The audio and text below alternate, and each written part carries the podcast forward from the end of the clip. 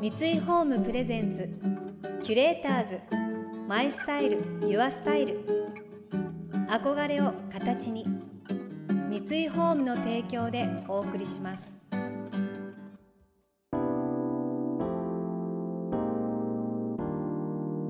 溢れる情報の中で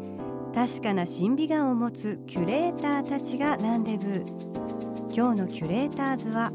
向井大地です。小泉智隆です。想像力を刺激する異なる二人のケミストリー。三井ホームプレゼンツキュレーターズ。マイスタイルユアスタイル。ナビゲーターは田中れなです。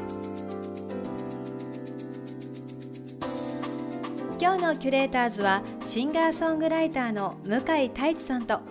ァッションブランド友小泉のデザイナー小泉智隆さん。自身のルーツであるブラックミュージックをベースにしつつジャンルを超えた楽曲を制作する向井さん。フ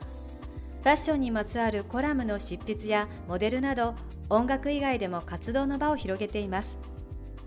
一方カスタムメイドのコスチュームも多く手掛けている小泉さん。カラフルでボリューミーなフリルをふんだんに使った友小泉のシグニチャードレスは世界のモード界にインパクトを与えました。インスタグラムを通じて出会ったお二人ですが SNS の普及はそれぞれの活動を国内にとどめることなく日本を飛び出していくきっかけにもなりました。向井さんは2019年には台湾中国韓国の計6会場で行われたアジアツアーを成功させています。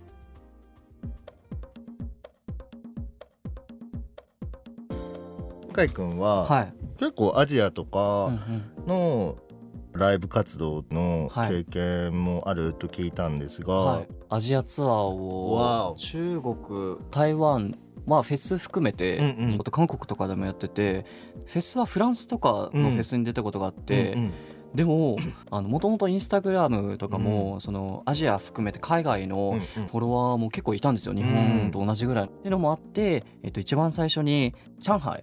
でマンライブをきっかけにそこからいろんな都市でやらせていただいてて、でもすごかったんですよ。本当にいまだに覚えてるんですけど、うん、大合唱が起きてえー、すごい。やばい。えそれ泣いちゃうやつ。いやもうびっくりしました。やっぱ、ね、自分の日本のワンマンライブでも大合唱ってなかなか起きないんですけど日本語の曲をあの現地の人たちすごくなんか言葉って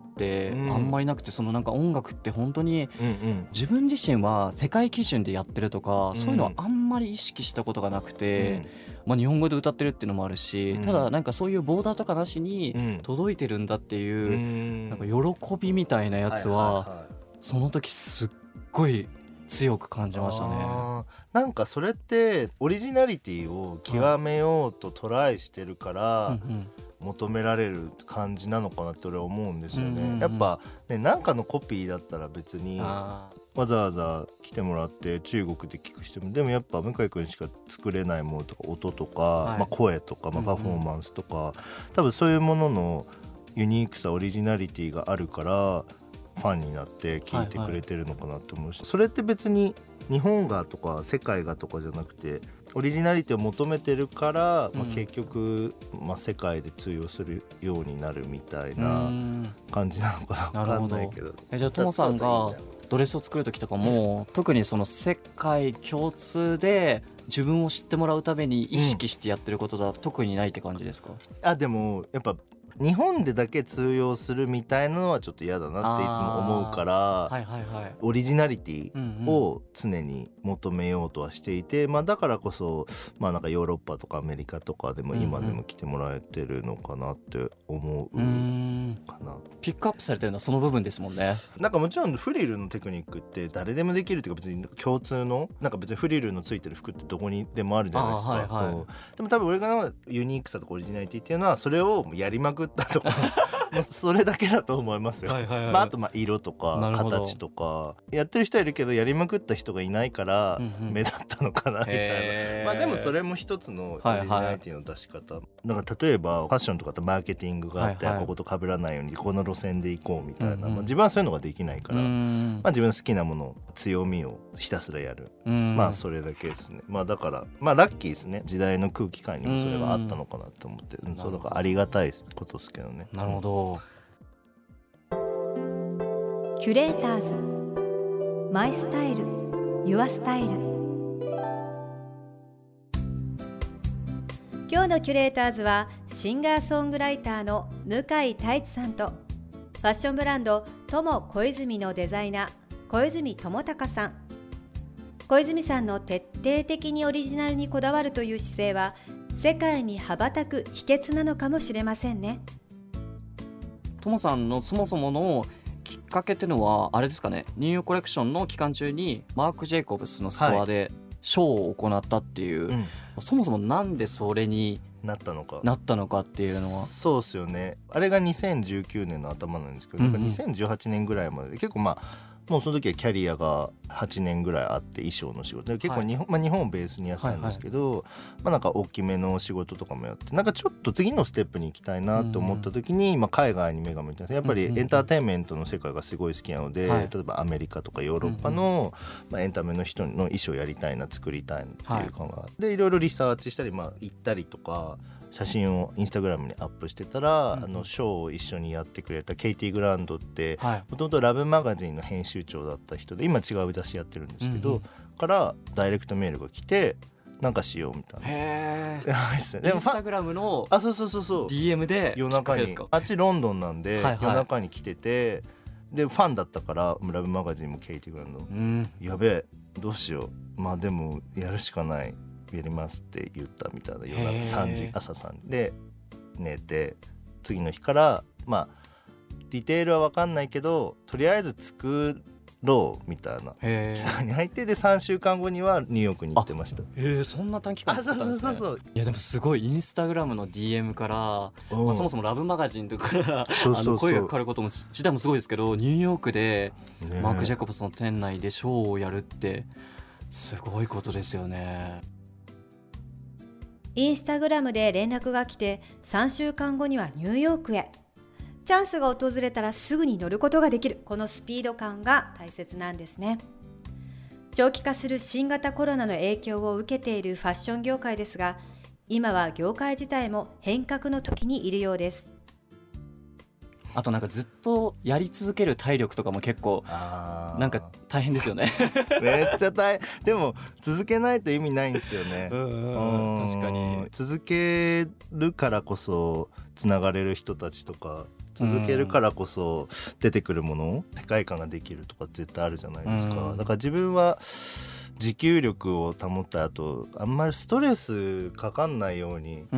やったりしてますね、だから絶対重要ですよ、あの今のところ自分はブランドとして1年に1回だけコレクションを発表して、うん、プラスまあそれの他に展示とかコラボとか、まあ、スペシャルプロジェクトで自分で呼んでるんですけど、まあ、そういうものをやってっていうのが今のサイクルです。普通だとまあ、年に2回は大体春夏と秋冬ってまあ発表するじゃないですか。まあでもそれにとらわれずに今やってそれが一番ベストで自分のペースが保ててるって感じです。うん最近でもなんかもうファッションウィーク関係ないタイミングで出してる人とか多いしなんかもうファッションウィークとかなんかそういう仕組みいけないじゃないですかパリとか、うんうんうん、みんなパリでショーやってたけどできないから。日本でやるけどパリのファッションウィークのスケジュールでどういうことみたいな。だからもうなんか言ったもん勝ちやったもん勝ち、結局人が欲しければ買うみたいな。多分シンプルな構造になってるのかななってほしいなって自分は思いますね。なんかね複雑すぎて。確かに。でもそれこそネットの普及とか大きいですよね絶対絶対。そう。だって欲しかったら直接メールして直接 DM して、うん、もう直接買えるみたいな。確かに。これもまあ一応オーダーで作っていく。本当に欲しい人がいたら DM でとかメールで問い合わせが来て。しかも世界どこでどこだっけなクウェートの人とかにも作って売ったことある、はいはい、すごいですねいやいい時代ですね。いやいや本当に。Curators。My Style。Your Style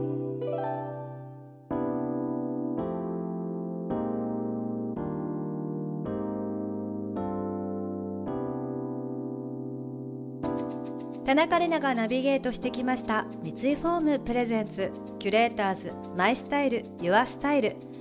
今日のキュレーターズはシンガーソングライターの向井太一さんとフ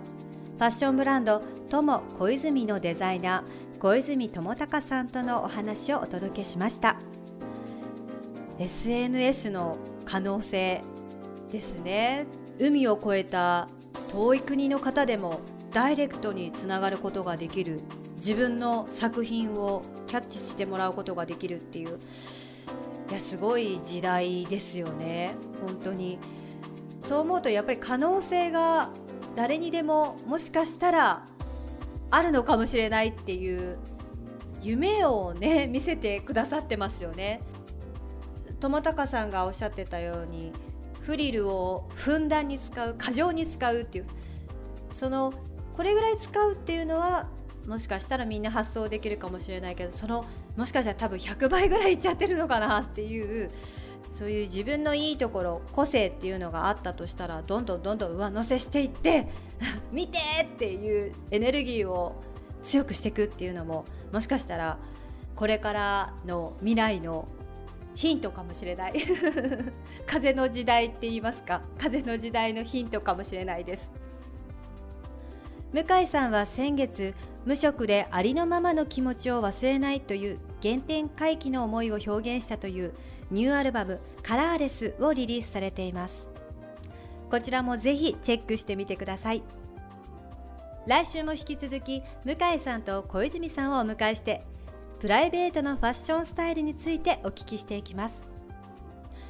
この番組では感想やメッセージもお待ちしています。送ってくださった方には月替わりでプレゼントをご用意しています。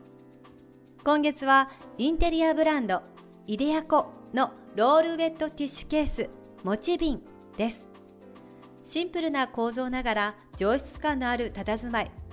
取り出し口のスリットの形や乾燥を防ぐ木の蓋。